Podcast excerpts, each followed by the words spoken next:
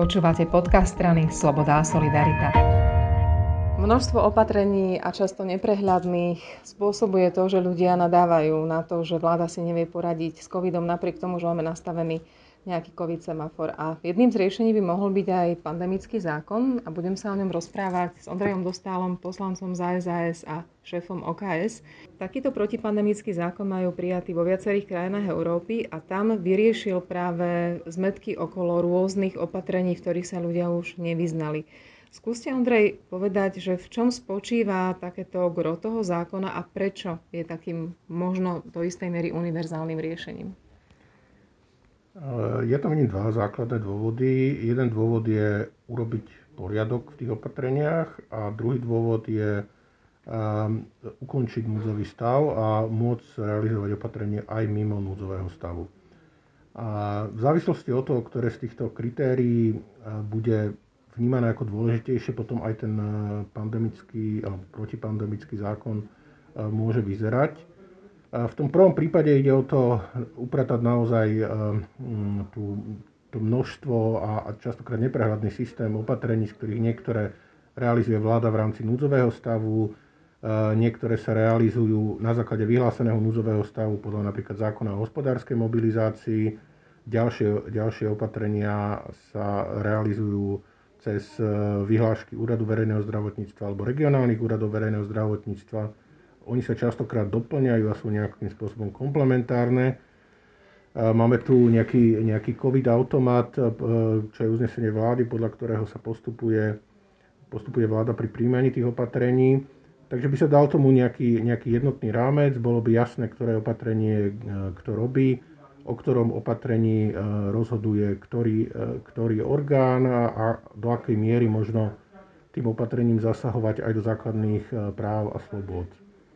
Ten druhý dôvod, a mne sa v tejto chvíli zdá ten druhý dôvod dôležitejší, hovorí o tom, že, že dnes tu máme núdzový stav, ale tie dôvody, ktorými vláda odôvodňuje, prečo treba predlžovať núdzový stav, súvisia jednak s vecami, ako je zákaz vychádzania alebo zákaz zhromažďovania, čo sú naozaj vážne zásahy do základných práv a slobôd. A tie asi nie je možné realizovať mimo núdzového stavu, ale množstvo ďalších dôvodov sa týka opatrení hospodárskej mobilizácie, reprofilizácie lôžok, riadenia nemocníc, e, pracovnej pohotovosti zdravotníkov a pracovníkov e, sociálnych služieb.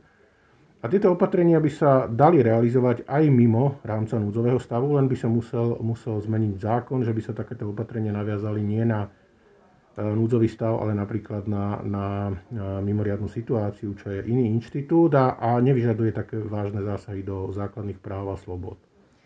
Nikdy sme netušili, že takýto zákon budeme potrebovať prijať a aj jeho príprava pravdepodobne dlho potrvá a aj ten rozsah nebude úplne malý, čiže e, je možné, že stihneme možno takýto zákon pripraviť ešte počas tejto druhej vlny, alebo to už bude niečo, do čoho sa potom odrazíme, keď možno niekedy príde ďalšia, alebo možno sa o nejakých x rokov to, čo sa deje teraz, opakuje? V čase, keď natáčame tento rozhovor, tak e, nevieme celkom presne, ako dopadne hlasovanie o, o predlžení núdzového stavu, ale teda ak parlament vysloví e, súhlas s predlžením núdzového stavu, tak ja verím, že je to posledný krát v rámci e, druhej vlny, keď sa núdzový stav predlžuje a už nebude potrebné núdzový stav predlžovať a nájdeme nejaké iné spôsoby, akým, akým riešiť situáciu. A ten veľký protipandemický zákon podľa môjho názoru nie je možné prijať v priebehu niekoľkých dní alebo týždňov. Ak to má byť naozaj kvalitne nastavené, tak by malo prebehnúť normálne pripomienkové konanie, mal by prebehnúť normálny legislatívny proces bez skracovania aj na pôde, pôde Národnej rady. Čiže ak to bereme ako výhľadovú prípravu na nejakú tretiu vlnu, ktorá možno príde na jeseň, tak, e, tak to môže pre, prejsť riadnym legislatívnym procesom. A, ale tá druhá vec, ktorá sa týka e, iba nejakého možného presunu niektorých opatrení vo vzťahu k nemocniciam, verejnému obstarávaniu, sociálnym zariadeniam, a to si myslím, že, že to by mohla byť e, pomerne jednoduchá novela zákona o hospodárskej mobilizácii, a, a také niečo je možné zrealizovať e, možno aj v skrátenom konaní a v priebehu, e, ak nie dní, tak týždňov, ale verím tomu, že určite do doby, keď bude potrebné znova rozhodovať o predlžovaní núdzového stavu. Určite ste aj vy postrehli také rôzne uh, dišputy o tom, že či má človek ísť s obsom a koľko metrov od domu a kedy v noci a kedy cez deň.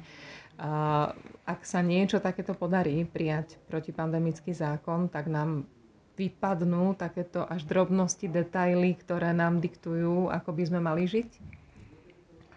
Uh nevypadnú úplne, pretože, pretože ak napríklad ten protipandemický zákon bude mm, obsahovať aj nejaké obmedzenia slobody, slobody pohybu alebo napríklad vychádzania, tak toto bude potrebné nejako riešiť, ale napríklad by mohlo byť priamo v zákone zadefinované, myslím, že v Rakúsku to tak majú, že aj v Česku tuším, že, že aké dôvody sú také, že nemožno obmedziť slobodu pohybu alebo slobodu vychádzania, čiže ľudia by mali istotu, že že kedy bude, bude obmedzená keď bude obmedzené napríklad vychádzanie, tak čo nebude obmedzené.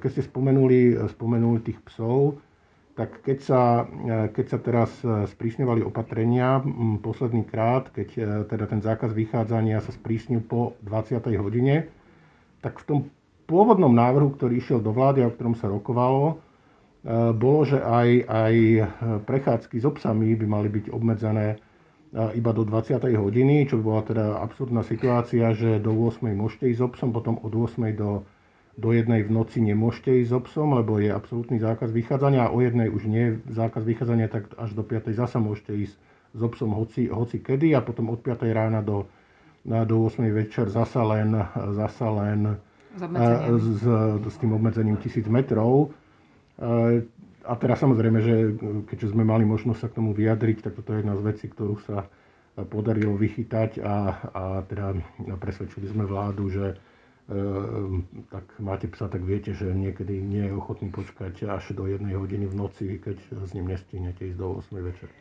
Hlavnou črtou toho univerzálneho zákona teda bude predvydateľnosť a to, že človek bude vedieť, či môže rátať a nebude sa to neustále čo dva týždne zložito meniť.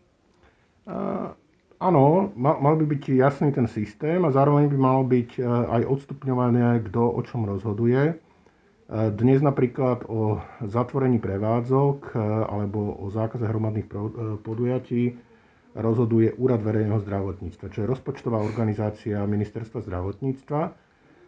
A vláda rozhoduje o zákaze vychádzania a o núdzovom stave, ale to, že sú zavreté prevádzky, je, je vecou rozhodnutia Úradu verejného zdravotníctva, naozaj je teda na diskusiu, e, že či rozpočtová organizácia ministerstva zdravotníctva má mať kompetenciu na celé mesiace zavrieť e, obchody, služby e, v celej, v celej krajine, že či to nie je vec, ktorá by mala podliehať pri najmenšom rozhodnutiu vlády alebo dokonca aj parlamentnej kontrole. Tak dúfajme, že sa ho podarí na neskôr na tú jeseň prijať. Ďakujem veľmi pekne. A ja ďakujem.